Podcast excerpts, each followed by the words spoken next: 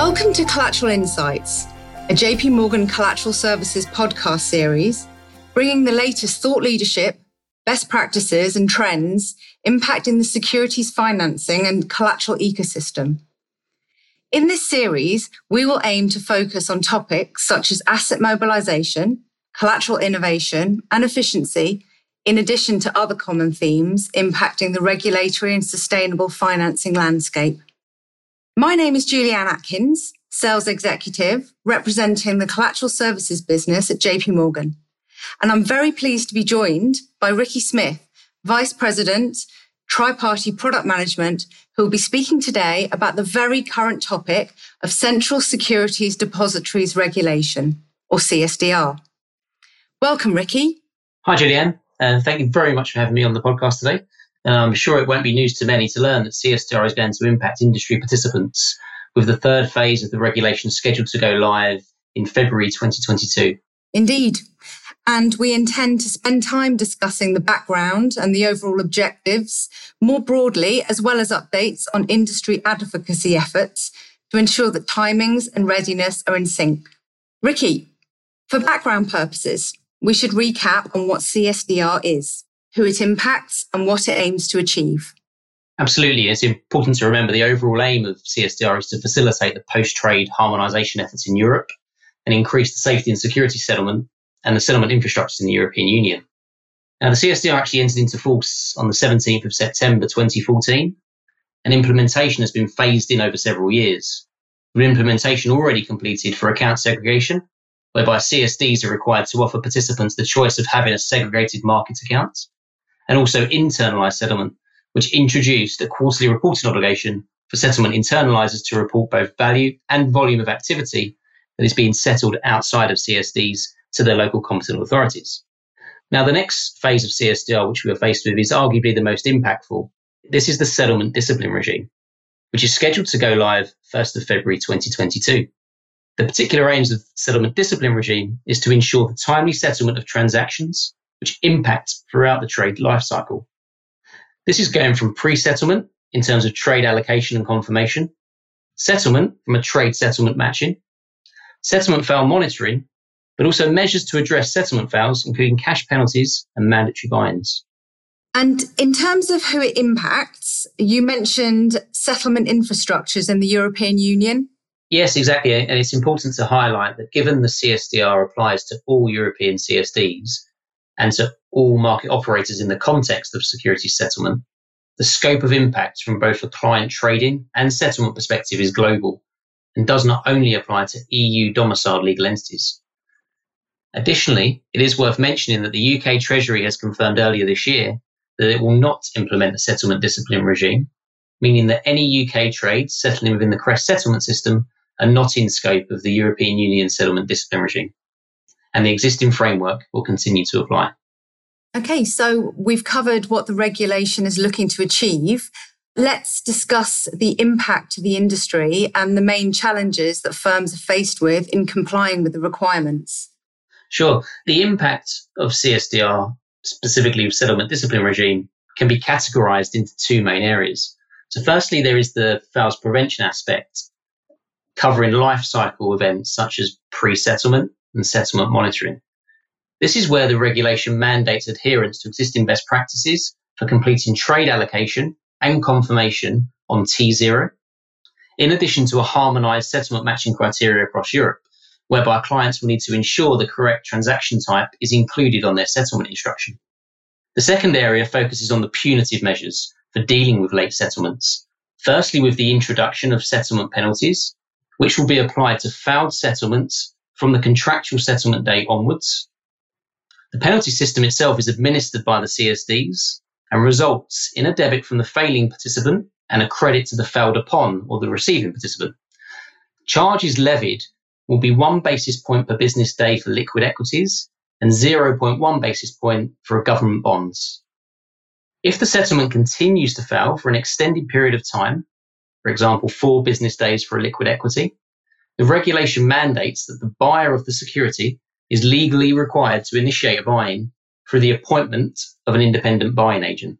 This is for a process referred to as the mandatory buy-in framework. And expanding on those punitive measures, specifically the mandatory buy ins, could you expand on what exactly those consequences are? Sure. So, probably best to take us a little step back. So, for those not familiar, a buy in mechanism is available to the purchasing counterparty of trade in the event that the selling counterparty fails to deliver the purchased securities as contractually agreed. Now, under a conventional buy in, which is executed at the discretion of the failed to entity, the original trade is cancelled and any differences arising from the net costs of the original transaction and the buy in are settled between both parties. That's both negative and positive. Through the CSDR, the initiation of a buy in will become mandatory and the purchasing counterparty will be required to initiate the buy in at the end of the extension period, which is four business days post intended settlement for liquid shares and seven business days for fixed income securities there are a number of open questions which remain outstanding, particularly around the practical applicability of the mandatory buy-in regime and ongoing discussions within industry working groups to agree on a standardized approach. I'll touch upon a few of these issues now and concerns to get a feel for what the industry is dealing with. First of all, we have the impacts on liquidity and pricing, whereby it's foreseen that mandatory buy-ins would have a substantial negative impact on market liquidity and pricing, especially in stressed market conditions. Then there's the definition of scope and the type of settlements and categories of financial instruments actually subject to the mandatory buy-ins, which remains unclear.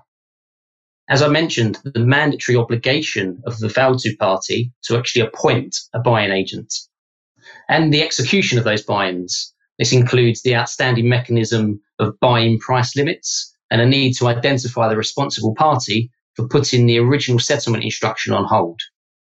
There is also a requirement for reporting of the buy-ins to regulators via trading parties and settlement agents into CSDs. And finally, probably the biggest challenge is around the price asymmetry. Now, this is whereby if the buy-in price is higher than the initial trade price, the failing party must pay the difference to the buyer. However, if the buy-in price is lower, there is no payment and the differential is deemed paid. Therefore, the industry is looking at contractual remedies which would need to be put in place to address this. So, with this implementation date fast approaching, what are JP Morgan and the industry doing to overcome some of these challenges? So, JP Morgan has and continues to, to actively engage with the European Commission, ESMA, and national regulators on the challenges surrounding the settlement discipline regime advocacy is ongoing bilaterally and together with other industry stakeholders and trade bodies such as ISLA, ICMA, and AFME to request clarity on certain scope scope aspects. And this is via a, a Q&A submission into ESMA. But also there's a rela- in, in relation to the lobbying effort to request a decoupling and deferral of the mandatory buy-in regime altogether from the 1st of February 22 deadline. And how likely is it that the current implementation date set in stone or put another way, what's the likelihood of any potential delay? So, although the, the European Commission has provided strong indication of the intention to postpone or remove the mandatory buy in regime from the 1st of February 2022 go live date, the legal vehicle in which to achieve the decoupling of the mandatory buy in implementation is not yet clear, and the industry runs a real risk in not being operationally and contractually ready should this be unsuccessful. On September the 23rd, ESMA sent a promising letter to the chair of the European Commission calling for urgent action to provide a signal that a modification of the current implementation deadline is considered, i.e., postponing the mandatory buy-in framework as soon as possible, and ideally at the latest by the end of October 2021. So more specifically for the securities financing industry, how are these transactions impacted? And where are the highest risk areas? How will behaviours and operating models need to adapt to comply with this third phase of CSDR? Within the securities financing space, the, the settlement discipline regime has an impact on stock lending activity throughout the life cycle of the trade. If we look at the, the response to an ISLA survey in 2019, it was reported that settlement rates were between 80 and 90%, with the majority of fails coming from loan returns. Now, reasons for the trades failing cited for the survey ranged from complex account structures through to life cycle adjustments with swaps and reallocations impacting the returning SSIs on the trade, and through to earlier than scheduled recalls. But whatever the underlying cause, these findings did highlight that certain process improvements are required and should be a focal point of all firms in order to drive down fail rates and to improve settlement efficiency. Not just to in order to mitigate the additional reporting and cash penalties, but also the potential of the mandatory buy-ins. Now, both new loans and returns are considered covered transactions and are in scope of the settlement discipline regime requirements. This does mean that any, any new loan or return that fails to settle on the contractually agreed intended settlement date, the at fault party will receive a penalty debit and the failed to party will receive a penalty credit. As previously mentioned, this is calculated and facilitated by the CSD. However, within the regulation, the mandatory buy-in regime specifically exempt securities financing transactions with a term of less than 30 days, thus recognizing the importance of securities lending to trading liquidity. However, as an industry, we are still awaiting clarity on open date SFTs, whereby these trades are treated from a risk and accounting perspective in a similar way to less than 30 day term trades. And therefore, from an industry perspective, we believe should also be included within this exemption. This is one of the questions that are outstanding currently with ESMA on this specific point. Another area of impact from a securities lending perspective is around the process of recalling loans in the instance whereby the underlying lender is reliant upon the recall to fulfill a settlement of a cash market sale. Therefore, it's critical time the timely receipt of sale notifications to initiate a timely recall. This is paramount in aligning the intended settlement dates to mitigate any settlement fail risk and associated penalties. Given the punitive rates for failed settlement, which, as mentioned, for liquid equities is one basis point per calendar day, effectively 250 basis points per annum, what we could see is an increased borrower demand for fails coverage in order to fulfill failing deliveries whilst negating the cost of the penalties. Internally at JP Morgan across lines of business, we have explored ways in which to enhance the existing operating model flows for fails coverage, starting with AI tools that will predict the end of day settlement fails through to automated borrower requests, including the use of tri-party structures to increase the efficiency of the pre-collateralization requirements. Now, you've mentioned the use of tri-party structures. Let's discuss impact to tri-party borrowers and lenders. Is it fair to say that because tri-party settlements are processed away from CSDs, i.e. on the books and records of the tri-party agent, then this means that there's no impact for borrowers and lenders? Yes, so certain aspects of this are correct especially with regards to settlement activity that is processed through tri-party agents. So there are two aspects really. First, if we look at the allocation of collateral between borrower and lender, whether that be via transfer of title or pledge, this settlement activity is indeed only reflected on the books and records of the tri-party agent. And this is classified as internalized settlement and captured within Article 9 of CSDR, whereby JP Morgan as tri-party agent has an obligation to provide reporting to the local competent authority on a quarterly basis. The second aspect is the market settlement activity with regards to borrower long box management, i.e., the delivery of securities into and recalls out of tri-party. This type of settlement is in scope of the settlement discipline regime, and even though the transaction is classified as no change in beneficial owner or NCBO, the regulation does not provide any exception for these trades. Within JP Morgan Tri-Party, approximately 90% of the fails we witness are on broker deliveries into the tri-party long box from an external custody account. This is predominantly due to the traditional broker funding models whereby movements are instructed based upon a contractual settlement perspective and the broker is awaiting the delivery from their counterparty on the other side. Even though these types of transactions, as said, represent a no change in beneficial ownership, as the regulation makes no exception, brokers will be faced with the operational burden of booking, reconciling and accounting for a credit penalty on one side and a debit penalty on the other side, which reflects the failed trade between two custodian accounts. Additionally, due to the lack of clarity within the scope of the mandatory buy-in framework, we again are still awaiting response from the regulator as to whether NCBO settlement fails will be excluded from the requirements of the mandatory buy-ins. Intuitively, a party who is simply moving securities between two custodians would never actually invoke a buy-in on themselves. However, the regulation does not specifically exempt this type of settlement activity, and therefore certain contractual provisions are therefore required to be included within the master services collateral agreements. As Article 25 of the regulation stipulates that all participants shall establish the necessary contractual arrangements with their clients to ensure that the buy-in requirements set out within the regulation are enforceable in all jurisdictions to which the parties in the settlement chain belong.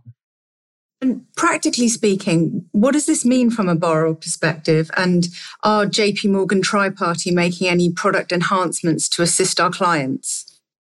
Yes. So in, in July 2021, JP Morgan produced a CSDR client toolkit for all of our tri-party clients to highlight the summary of changes being implemented in preparation of the February first go live.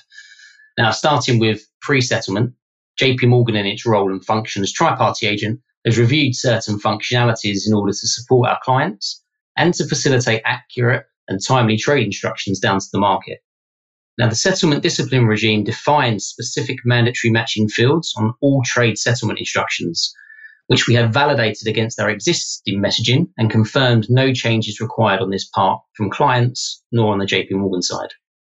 However, for one particular mandatory field, transaction type, it is suggested that clients consider whether they are sending the most appropriate value to represent the actual transaction.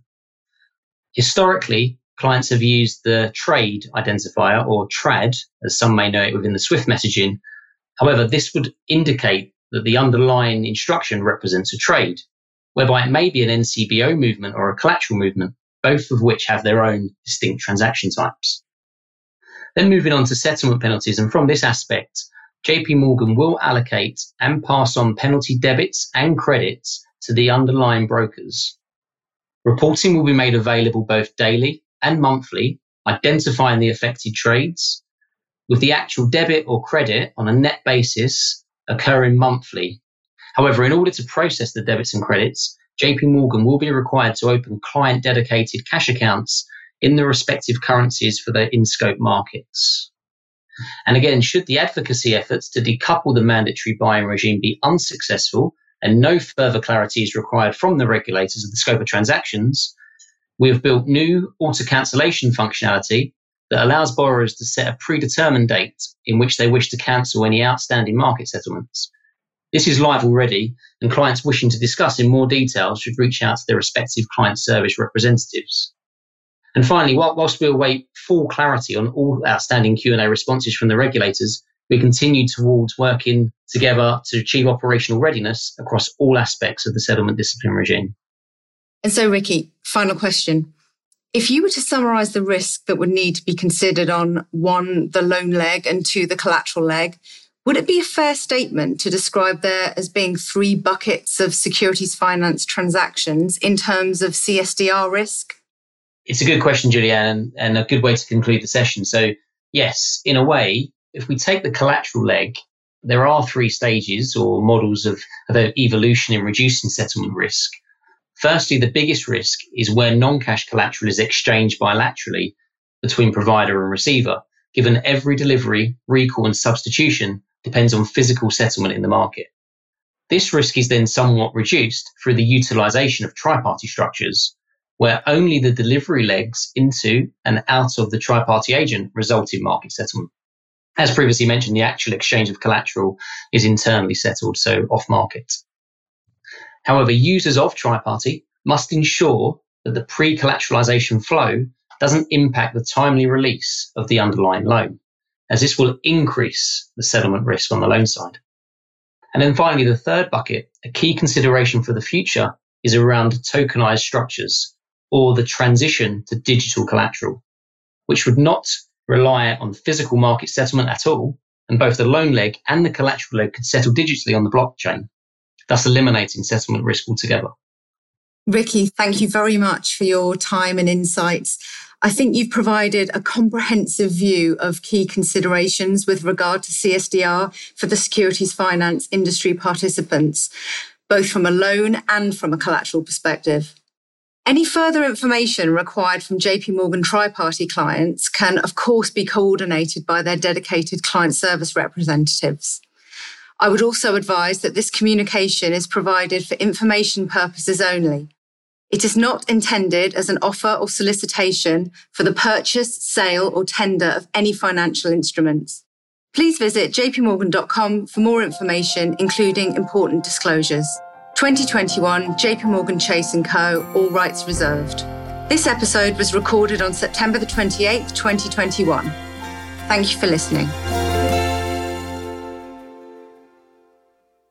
This podcast is intended for institutional clients only, and the views expressed in this podcast may not necessarily reflect the views of JP Morgan Chase and Company and its affiliates, together JP Morgan, and do not constitute research or recommendation, advice, or an offer or solicitation to buy or sell any security or financial instrument. Reference products and services in this podcast may not be suitable for you and may not be available in all jurisdictions. JP Morgan may make markets and trade as principal in securities and other asset classes and financial products that may have been discussed. For additional disclaimers and regulatory disclosures, please visit www.jpmorgan.com forward slash disclosures. Thank you.